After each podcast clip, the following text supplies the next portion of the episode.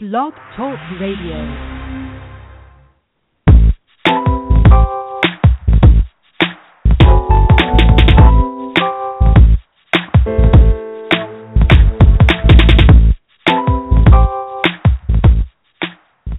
Welcome. You're listening to Perfectly Healthy and Toned Radio with your host, Darren Fatman McDuck. And now, prepare to get fat. Hey, what's cracking? And welcome back to another episode of Perfectly Healthy and Toned Radio with your host, Darren McDuffie. And this episode is being brought to you by I'mTheFatMan.com good show for you tonight. This is going to be an awesome show. Um, I have uh, Tara Gesling, um, who wrote the book, The 180 Degree Wellness Revolution. But before I get to uh, Tara, uh, just a few announcements. I'm working on a post. Um, it should be up tomorrow on, on the blog, I'm thefatman.com, regarding aspartame poisoning. If you have not gotten a chance, please go back and listen to the show last week where I interviewed Cori Brackett. She's the producer of a documentary. The documentary happened. I believe it was produced in 2004 called Sweet Misery, where she uh, was a six pack a day drinker of Diet Coke and was uh, actually diagnosed with multiple sclerosis.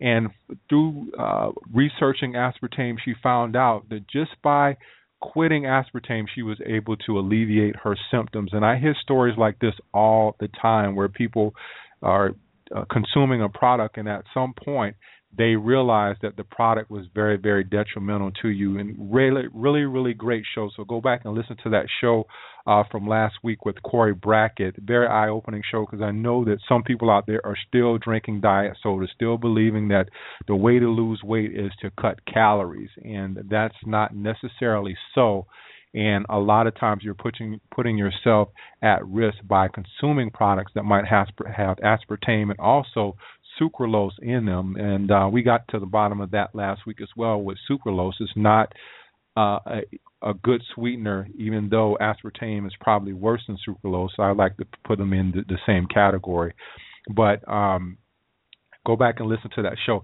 As always, connect with me on social media. I see a lot of people trickling into the Facebook fan page. It's facebook.com slash I'm the Fat Man and like the fan page, and you can get updates for the show there. You can also connect with me on Twitter and Pinterest. On Twitter, it's the fat underscore man, and then on Pinterest, it's I'm the fat man and the number one. So I'm the fat man one. You can connect with me and also check out everything on Pinterest. I have the podcast there, uh, past blog posts, so you can check those out um, as well. So um, tonight's show, um, I was able to connect with uh, Tara Gesling, and she wrote the book, The 100 Degree Wellness Revolution. Her book is very, very what I would call a down to earth book, and I really enjoyed reading something that was good from cover to cover. She dealt with how she uh, helped uh, uh, tackled her illness and what she found out about it, and she really did a really good job of relaying that in the book. So let me get uh, Tara on here. Let's see, Tara, welcome to Perfectly Healthy and Toned Radio. How are you? I'm good. How are you doing, Darren? I am doing fabulous, and it's great to have you on. I know we've been going back and forth through Facebook, and I never really got a chance to hear your voice. So it's always nice to hear somebody's voice because you, you never know. You know, you. I remember I'm a big boxing fan, and I remember watching Mike Tyson, and you have this humongous guy, and he has this little baby mouse voice. So it's always good to connect with people and finally hear their voice.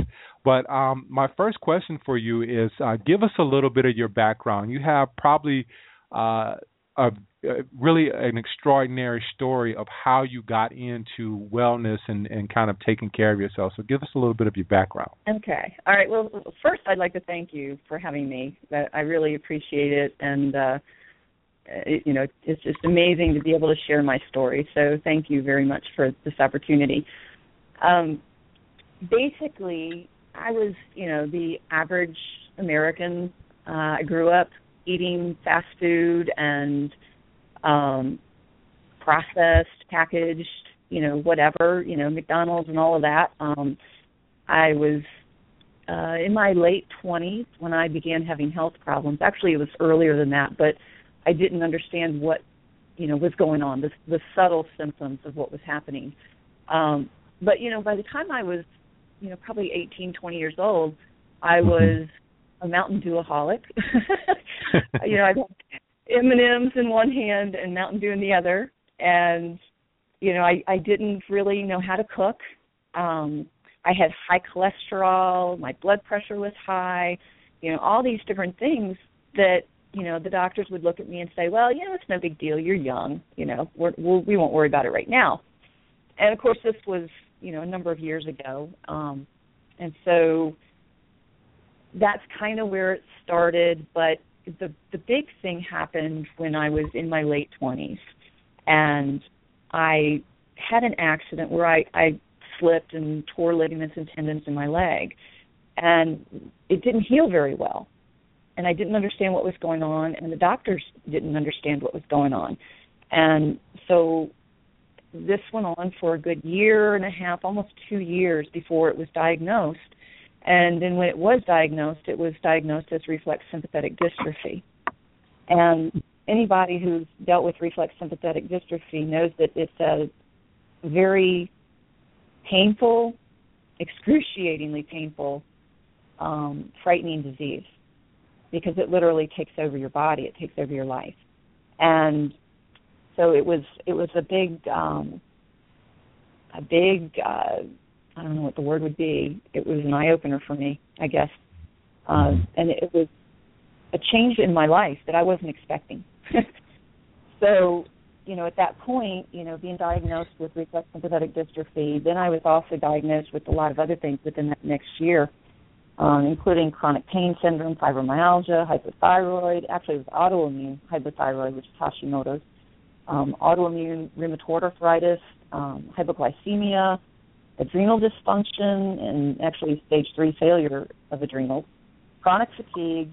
I had allergies. I had food sensitivities, high cholesterol, kidney stones, high blood pressure, di- you know, gestational diabetes, um, bulging herniated discs in my back and neck, you know, severe muscle spasms, leaky gut. It was just crazy. Um, and the list went on and on. You know, it was over 20 different things.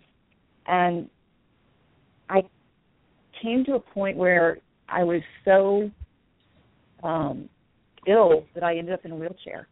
I lost the use of my left leg, uh, and I was steadily losing the use of other things and became very debilitated. And um, and that was when I came to a point in my life where I kind of I was ready to give up. I didn't have any hope. Uh, this was before the internet, and the doctors didn't know what to do. So that was when I actually had a near death experience. And it was when I came back from the near death experience that I realized that I did have hope and that I could do something about it. Mm-hmm. How did you um, change your mentality? How did you move out of fear? Because I know what I think keeps people in the uh, I would call the, the the real world where it's go to the doctor get a prescription, go to the doctor get a prescription, and and the, the cycle repeats itself.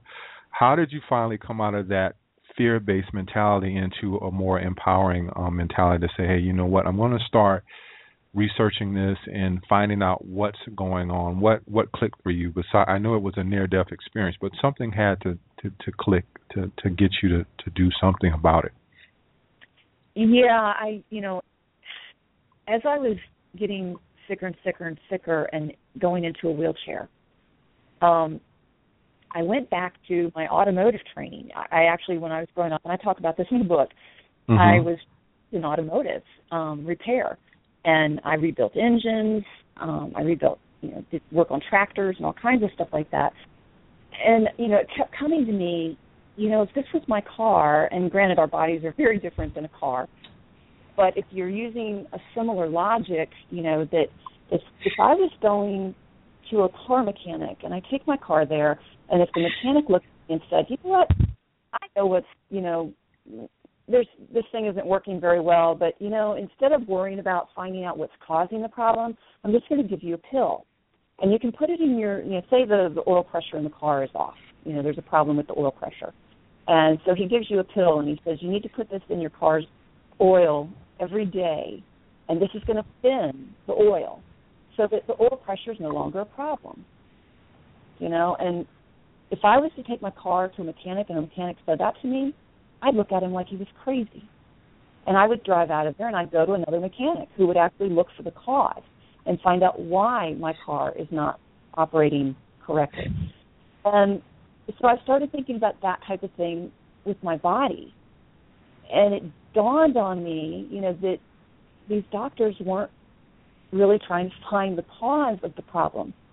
You know, and there had to be a reason that this was all happening. And you know, because our bodies are designed to function. I mean, it's amazing if you think about the things that our body can do. You know, we can create a baby. We can do. You know, our bodies know to heal. If you cut your finger, you don't have to sit there and tell it, you know, how to heal. Your body knows how to do that. And Mhm. so, why wasn't my body healing? You know, what was going on that was preventing my body from healing? And so, you know, I kept thinking about that for years. I thought about that, but I couldn't get the answers. And that was a lot of my frustration, you know, was that when I would ask doctors that and I would talk to them about, well, you know, if this was your car, you know, if I was working on a car, you know, that that wouldn't be I wouldn't do it that way. I would find out what's going on, what's causing this problem. But nobody seemed to speak the same language. And so I kept researching that. And eventually that's what led me to finding doctors or practitioners that could actually speak that kind of language and that understood what I was asking and that were interested, you know, and that wanted to to do that type of detective work to figure out what was off, you know, what's malfunctioning, you know, what is not working properly in my body that's allowing all of this to take place. And so that is how the healing began.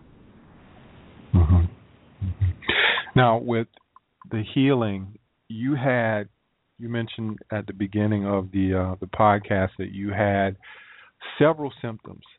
Um, when did you see? It's always amazing to me that people who come into the functional uh, medicine realm, they expect it to be like the the pharmaceutical realm where they just take a pill they they alleviate their symptoms but when you come to the functional medicine realm one of the things is uh, it takes a bit of a longer time to see improvements in your symptoms. When did you start seeing improvements in your in your symptoms?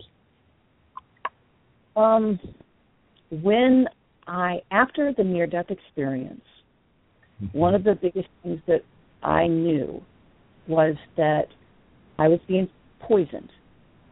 Um, and I was being poisoned by the food I was eating and by the pharmaceutical drugs that I was taking.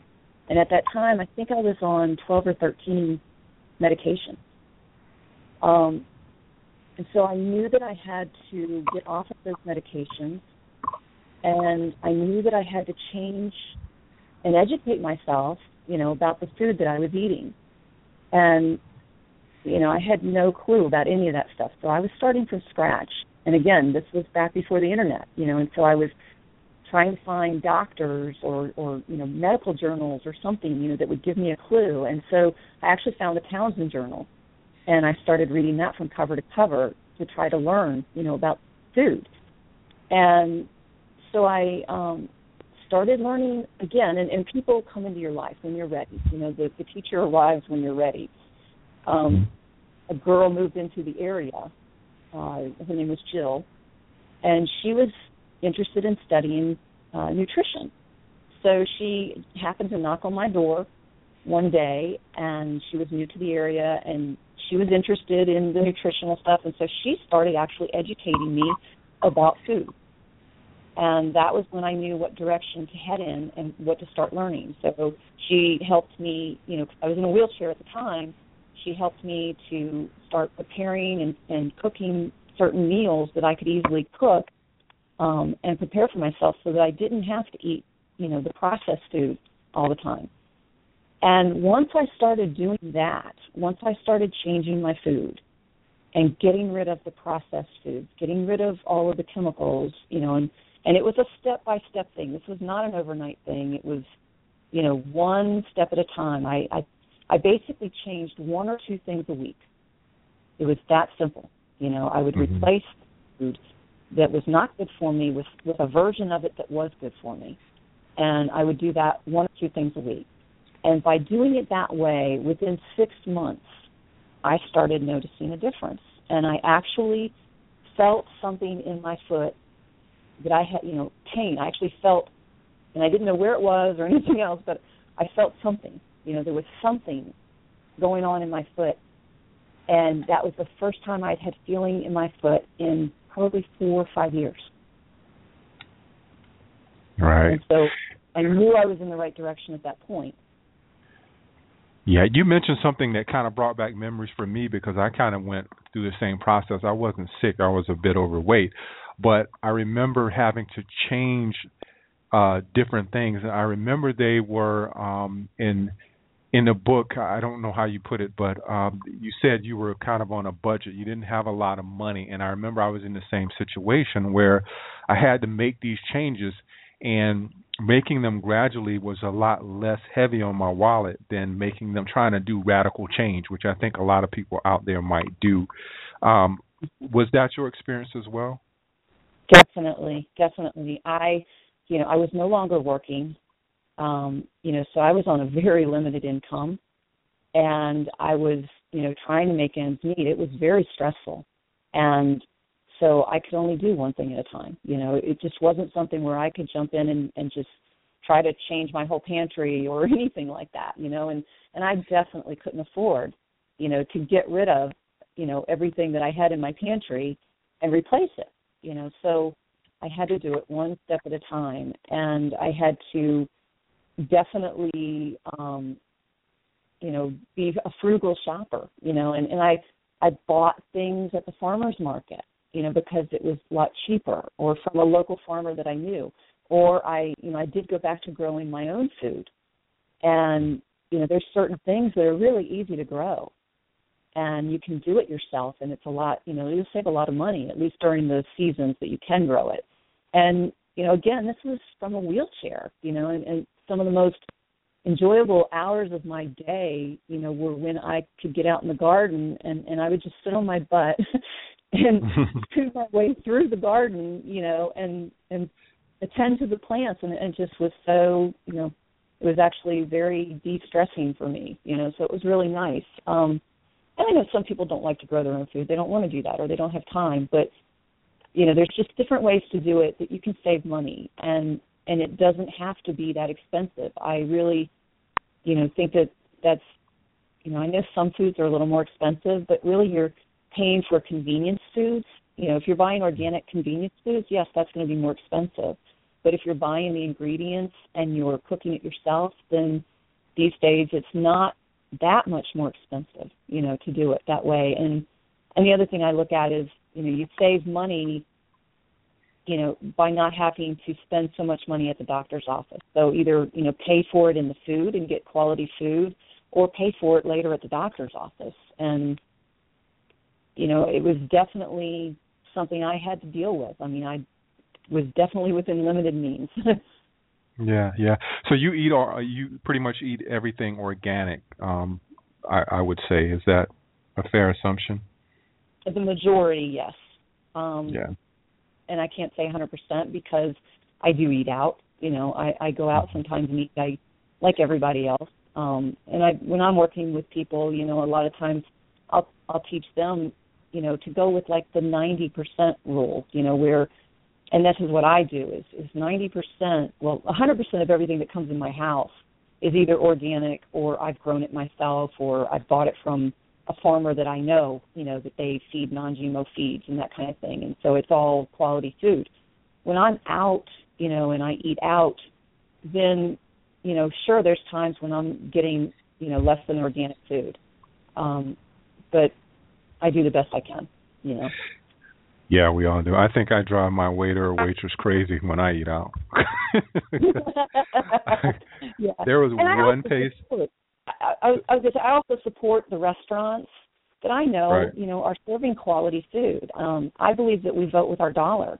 You know, and mm-hmm. if we mm-hmm. want better quality food and if we want that food to be less expensive, then we need to support the people who are producing it and providing it because, you know, as everything goes in this country, the the more people grow organic, the more farmers growing organic, you know, the lower the price, the easier it's going to be to get. Yeah, yeah. Uh, Tara, how long did it take you to get out of the wheelchair? Uh, I'm very interested in in that. Um, when you started to change everything, how long did it take you before you got out of the wheelchair and were able to be a little bit more mobile? Um, from the time I started the change, because I was in a wheelchair for almost five years, and it was about halfway through that when I had the near death experience and started the change. So it was between two to three years. And wow. a lot of, a lot of physical therapy. yeah. You know. Yeah. That's great. You never you never kinda you you had a lot of faith, you never gave up hope. You just kept kept going and you, you managed to get up out of the wheelchair. That's great. Yeah, and, and I did walk with a cane for several years. You know, I was still had to use assistance um because of the weaknesses and the damage and whatnot. But I did get rid of the cane. I actually burned the cane. Um, I guess about probably three years after I had gotten out of the wheelchair. Wow, that's great. Um, one of the things that when you mention all the conditions that you have, one of the things that come to my mind is being toxic or having toxins in your body. Um, did you go through any type of process to detox or get things out of your system when you found out when you started to get a little bit more educated about uh, what you were doing uh, when it came to nutrition? Definitely. um, you know, I started learning about not just the toxins in the food, but I, you know, the toxins that were in my teeth. I had a lot of um, the mercury fillings, and which are amalgam. Amalgam fillings is what they call them and I had um, you know metal dental work uh, in a couple couple places. Um, I didn't realize it was metal. You know, I was told that it was whatever material, but you know, it, it actually has metal in it, and I didn't know that. Um, and then I also learned about how our liver and our kidneys and you know all these organs that are our detoxifiers. Um, you know how our body stores these toxins, you know, and, and, and that we have to slowly remove them. And so I definitely I started learning about detoxifying. I started learning about cleaning out the colon. I started learning about liver cleanses and kidney cleanses and um, dysbiosis of the gut and leaky gut and learning how to heal all of those types of things uh, is what helped me to get out of a wheelchair and then you know go on from that and it's been you know it's it's been a thing I, I call it peeling the onion because it comes in layers. Your body is mm. only going to let go of the toxins that it's able to process, and so it's a you know long term kind of thing. It's not something that somebody who was in a position that I was in is going to get rid of in just a year or two. You know, and I'm still detoxing. Um, I ended up I found out that I had extremely high lead levels um, extremely high mercury levels, cadmium, uh, a bunch of things. And so I'm still working on detoxing those things. Yeah, yeah. I see some people in the switchboard. If you have a question for Tara, uh, you can uh, hit one on your uh, keypad if you're at home, and I'll see you and I'll bring you on ask a question. If you're out there listening and you have a question, the number to call in is six four six seven one six nine three seven one. Again, six four six seven one six nine three seven one. Uh, with respect to um, the toxins does everybody mm-hmm. have the same tolerance level? I know. Is it is it fair to say that everybody has that same uh, tolerance level, or some people may have a, a, a level that's different from others? I think we all have different levels. Um, I think, you know, I don't know how much of it comes down to genetics or not, or how much of it comes down to environment. Uh, and when I say environment, it could be including environment that maybe you grew up next to a dump, you know, a toxic dump, and you took that in. Um, that could very much cause problems, you know, for somebody. And, and I think there's people that are actually, you know, maybe that two or three percent that have such efficient detox abilities um, in their body that they can detox things really quickly. You know, um, I think some people aren't able to detox as well.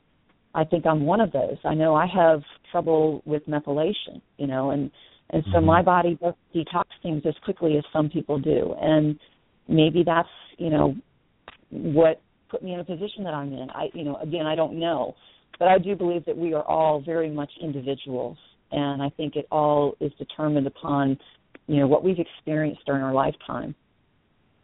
Yeah. Um, your book also mentioned something that I'm very um, versed in because I used to work for a company that did this type of testing. It's food sensitivity testing. And um, what were some of your food sensitivities that you found that were actually? And one of the things that's always intriguing to me is that some people think that they're eating healthy because I was one of those. When I worked the place where I used to work, I won't mention it on air, the specific place, but I was eating healthy and when my test came back, I found out the healthy foods were the ones that were actually giving me somewhat of a problem. I'll share with people on the podcast that I knew for years and years that I was sensitive to gluten and, and kind of kicked that out of my diet. But then I had, I believe, 12, 13 underlying sensitivities uh, that I did not know about before the testing. But what what were some of the food sensitivities that you had? Um, I've had so many different food sensitivities. at one point, oh my gosh, at one point it was crazy. I had, you know, just a few that I could actually eat. Um, and that was hard. That was really hard. But what I learned about the food sensitivities is that when you have leaky gut, and this mm. is hmm. from my personal experience and what I've seen with other people, and also a lot of the research is coming out now, you know, and, and, and showing that what I've experienced, you know, that they're finding this in in the research results. Um, but what I experienced was that with leaky gut, if you're dealing with any kind of a gut dysbiosis and leaky gut, then the foods that you eat primarily are going to be the foods that are going to show up on these tests. And mm-hmm. along with, you know, the ones that we know are inflammatory, like the glutens and the the ones with a lot of sugar and you know the the ones that contain MSG and and um additives, you know, things like that that we know are already going to be harmful and cause inflammation. Um, but I had even, you know, things like broccoli show up um, as a food sensitivity. I've had, yeah, I was eating really healthy too, and those foods would show up on my test as me being sensitive to them because I was eating them regularly. And so I think what, you know, what I determined and what I had to do was was actually change the foods and not eat the same thing all the time. I had to alternate foods, um, and I had to, you know, look at what I was doing. I had to chew my food better. I had to look at things like, you know, did I have enough hydrochloric acid? Was I digesting my food properly? You know, I had to go back and look at all of these things too. You know, why are these proteins going through? Why is my body seeing, you know, certain things that are supposed to be healthy as something that's inflammatory. And, you know, it really came back to healing my gut. Now, there was other things that, you know, were definitely inflammatory to me. And one of those kind of blew my mind, and that was corn. Because I had always eaten corn. I never had any problems with corn. And all of a sudden, I, you know, was having all these. Re- At first, I started craving corn, and it was really odd and I didn't understand why I was craving it. And I wanted to eat it like every night. And then I realized, oh my gosh, this is making me sick. And, and soon after that was when I had one of my first sensitivity tests. Mm-hmm. And like huge, you know, it was big time inflammatory for me. And soy was too. And I didn't understand what was going on, but I knew something was different. And so I started growing my own, you know, I went off of corn for a while and I started growing my own corn the following year. And after that, I never had any problems with corn. And yeah. what I learned later was that the corn I was eating had been genetically modified, and the soy too.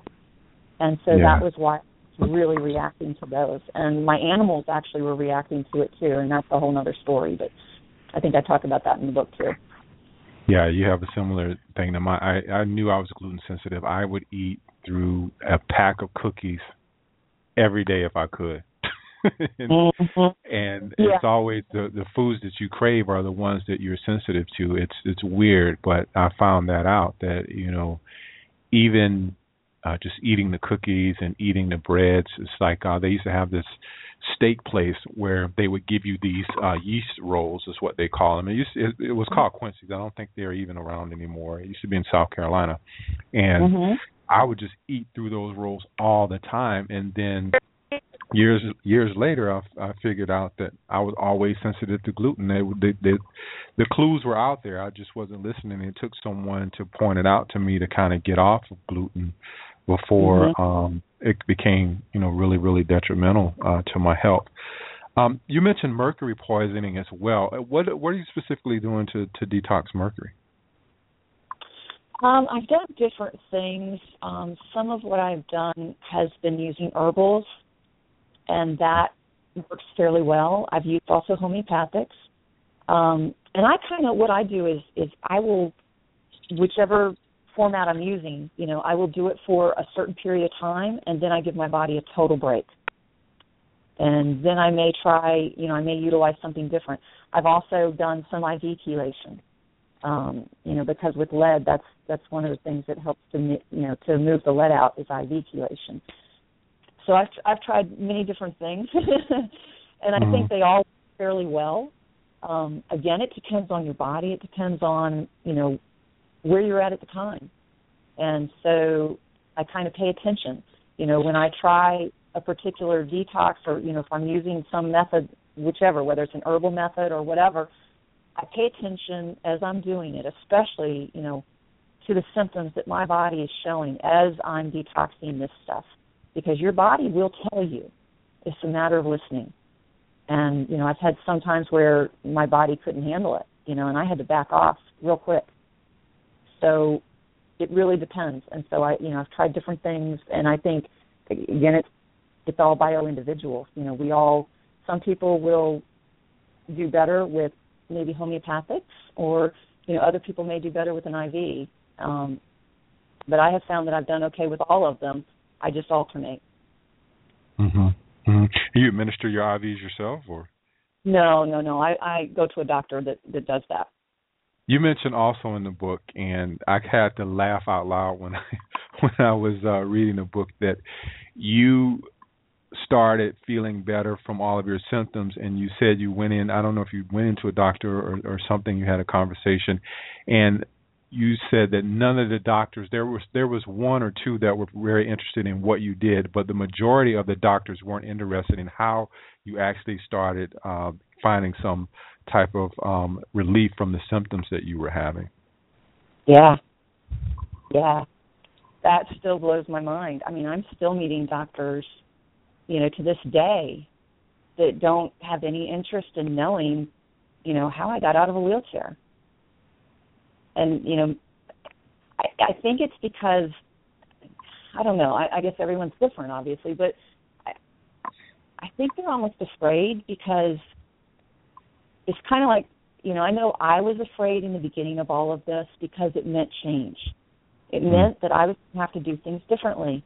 And we're all, I think, resistant to change at different levels. And mm-hmm.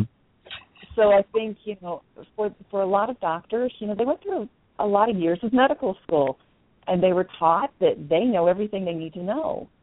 And they received, you know, the doc. I've got a lot of friends that are doctors, you know, so I'm not putting anybody down or anything. I, I love my friends that are doctors, but you know what? They all tell me, you know, that they only got like maybe an hour or a couple of hours of nutrition, and the nutrition that they learned really wasn't nutrition, and so I think it's something they're a little bit fearful of, and they don't quite know what to do with it. So, you know, if I was to give them the information, they wouldn't be able to do anything with it, and then it puts them in more of a like a frustrating position. I, I don't know. That's the only thing I can figure. But I know a lot of doctors that are now um, paying attention, you know, and that are asking questions and that do want to learn.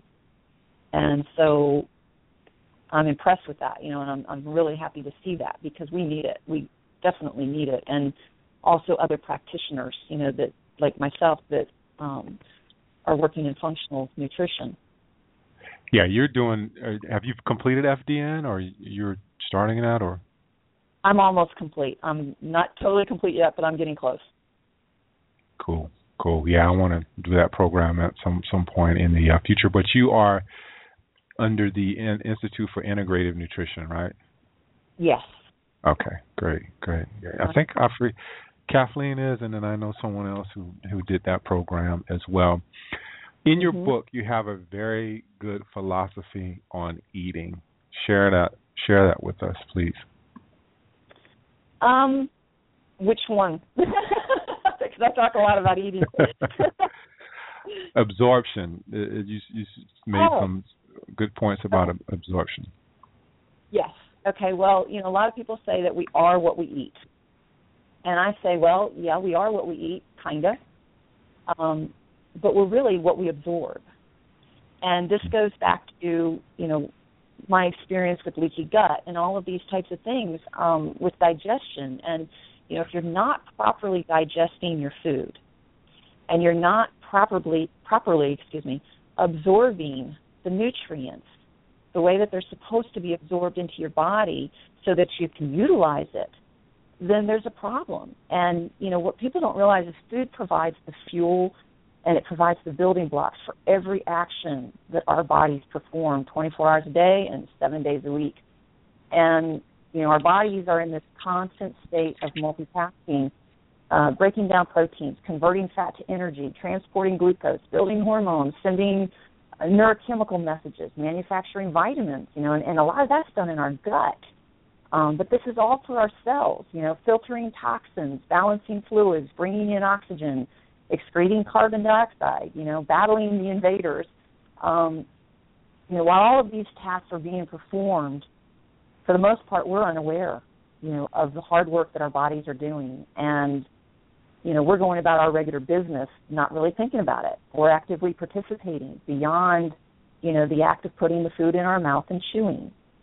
So we really need to think a little more about that. You know, the food that we put in our mouth, if it has toxic chemicals in it, and this even goes for, you know, the things that you put on your skin, body products, shampoos, all these things.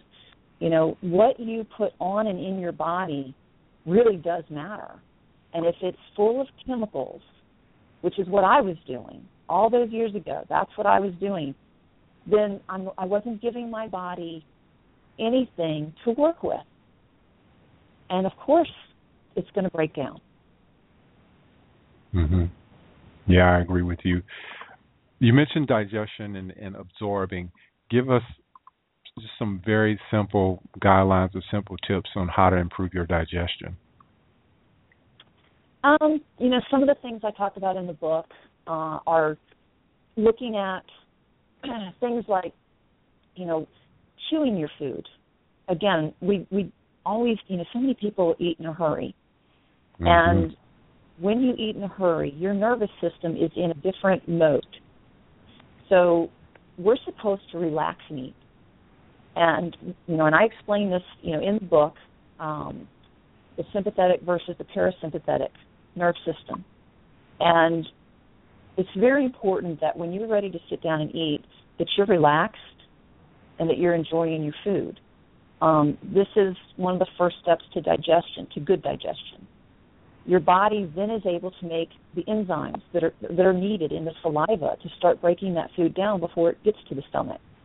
And when it gets to the stomach, you need to have the proper hydrochloric acid there and the pepsin, and, and then there's a whole lot more to it than I'm saying right now. But you know, you need to have those things there in order for the proteins and everything to get broken down. And then they move from there, you know, and into the intestines, and then things are broken down even more and, and absorbed where they need to be absorbed.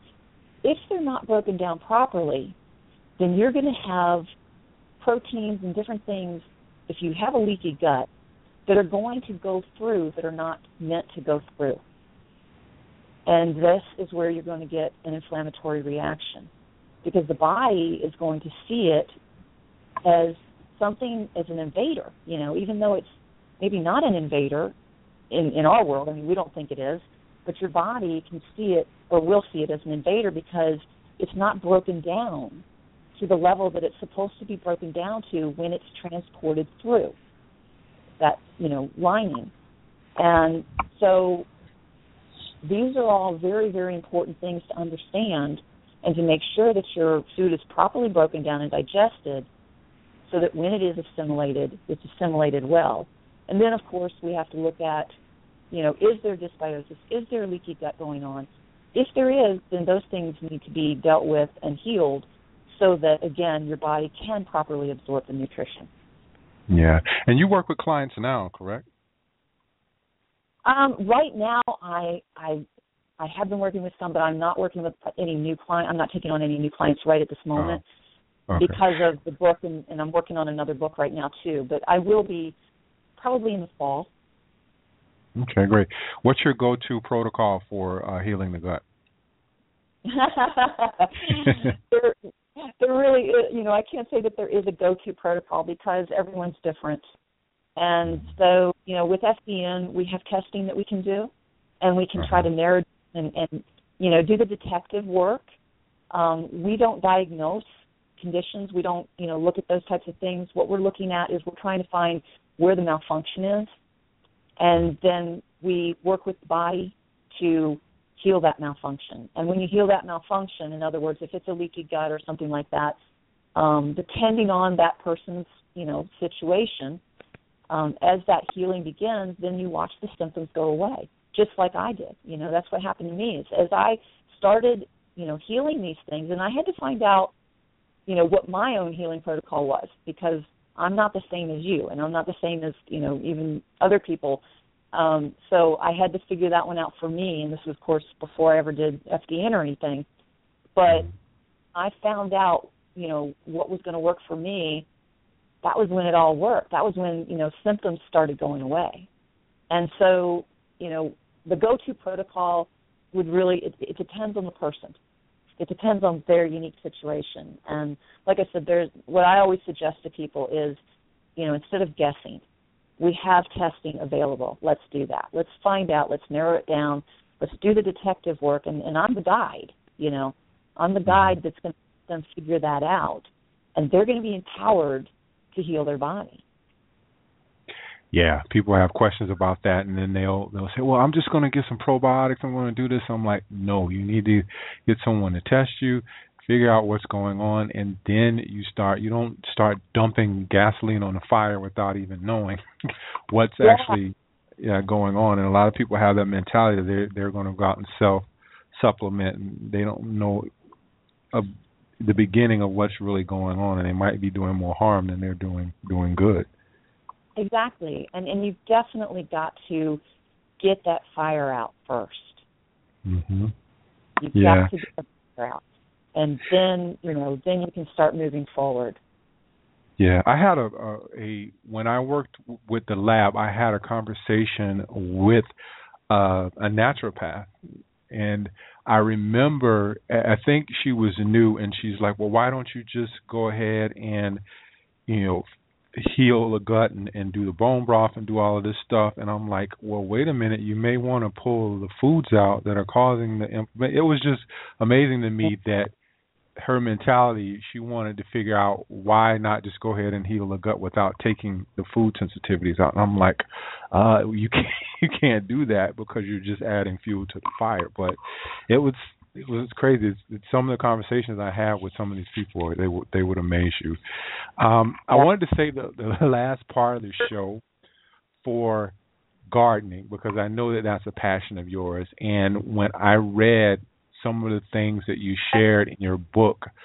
I had never heard these things before, and one of the things was the fact that uh one of the, the the doctor I can't remember his name, um, but he was a he went back to school to become an MD, and um, he said that healthy plants don't need uh pesticides.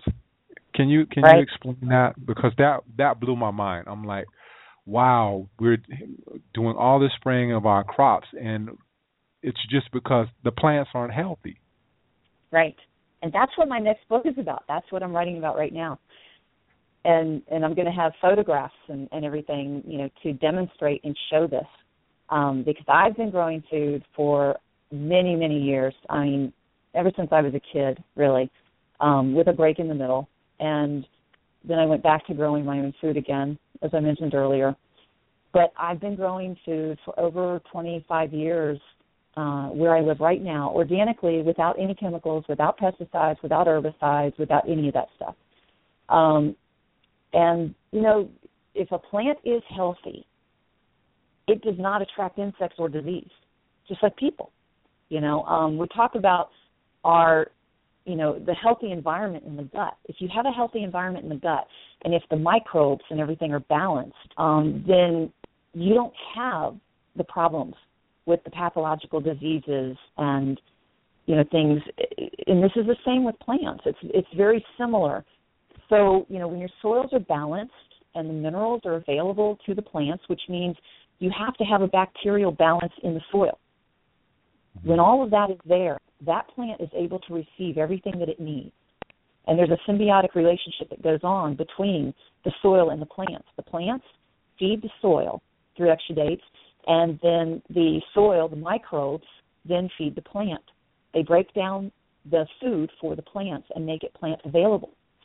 Um, these are the plants when when you have this symbiotic relationship going on, and you're not using chemicals, then this plant is really healthy and it's able to go through and produce um, what we call you know we learned about in biology you know in, in high school biology and whatnot how protein synthesis works Mm-hmm. And if that plant can utilize the protein synthesis process, it can build complete proteins and, and it's healthy and insects do not want to come eat it. You know, insects they know what their food is and it's it's no different than if I was to be sitting in a room with you and I and I set a bowl of fruit up on a table and I put a bale of hay up on a table. And I said, Okay, Darren, come on up here and eat. You know, which one would you choose? the fruit. you would choose the fruit. You obviously yeah. know what your fruit is, okay? Well, it's the same thing with insects, you know, and they're they know what food is theirs to eat, and the food that they're going to eat is the food that is not really healthy for humans. Okay, they're going to eat the incomplete proteins, and the food that is best for humans is complete proteins. And so this is where we have a big problem. And as we, you know, grow these foods and, and farmers and all these big, you know, big agro farms and whatnot are spraying all these chemicals, they're destroying the soil microbes.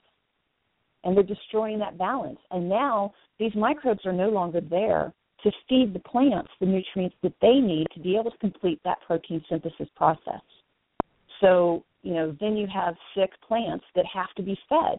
So now the farmer is forced to go out and spray and put more nutrients out there, you know, and these are all synthetic. So they're growing food that really doesn't have nutrition. It's not meant for us to eat. At least it's not meant to keep us healthy. Mm-hmm. Yeah, that that was a good chapter because like most of the stuff um, in the book and I don't mean this in the wrong way. I've, I've heard before, but it's always when I'm reading a book, there's always something I haven't heard heard before, and I'm always learning. And that was one thing that stood out to me. and I had to read it a couple of times over to kind of grasp the whole concept of what you know the doctor was telling you. But then I got it. I'm like, wow, this is one of the main reasons why you know people are so sick because we're mm-hmm. raising plants that are sick. The plants are incomplete, and right. it's it's a whole cycle is affecting um, everyone. Yeah. Um, la- last question for you, um, uh, Tara, and that would be: You've gone through this process. If you had to change anything, what what would it be? Um, I would have liked to have gone through it faster. That's the you only thing you would have changed, huh? Probably because you know it took me a long time. You know, you were talking about how um, you know people like to throw uh, probiotics and all these different things at it. You know, and and then you don't necessarily get to the root of the problem, or you're not putting out the fire. Well, that was my personal experience. You know, I, I went after this thing. Yes, I got out of a wheelchair. Yes, I did. You know, gain a lot of things, but to be able to get out of you know pain. I was still in severe pain for so so long, and to be able to get out of that kind of pain, I had to learn about the gut. I had to learn about all these different things, and that took a long time. That took a long time, and wow, if I could change anything, it would have been that that um I could have learned all this stuff in three years and been done with it. so yeah, but it's always a process. It's a process, and you're still going through this process. You're working with people, but you're also you you're still doing your healing. Yeah, yeah. yeah. And I'm teaching a lot of people. You know, I I teach a lot classes on the gardening stuff, and I'm really trying to teach that because that is at the root of all of this it's really at the root of all of this, and that's why I'm writing the next book that I'm writing.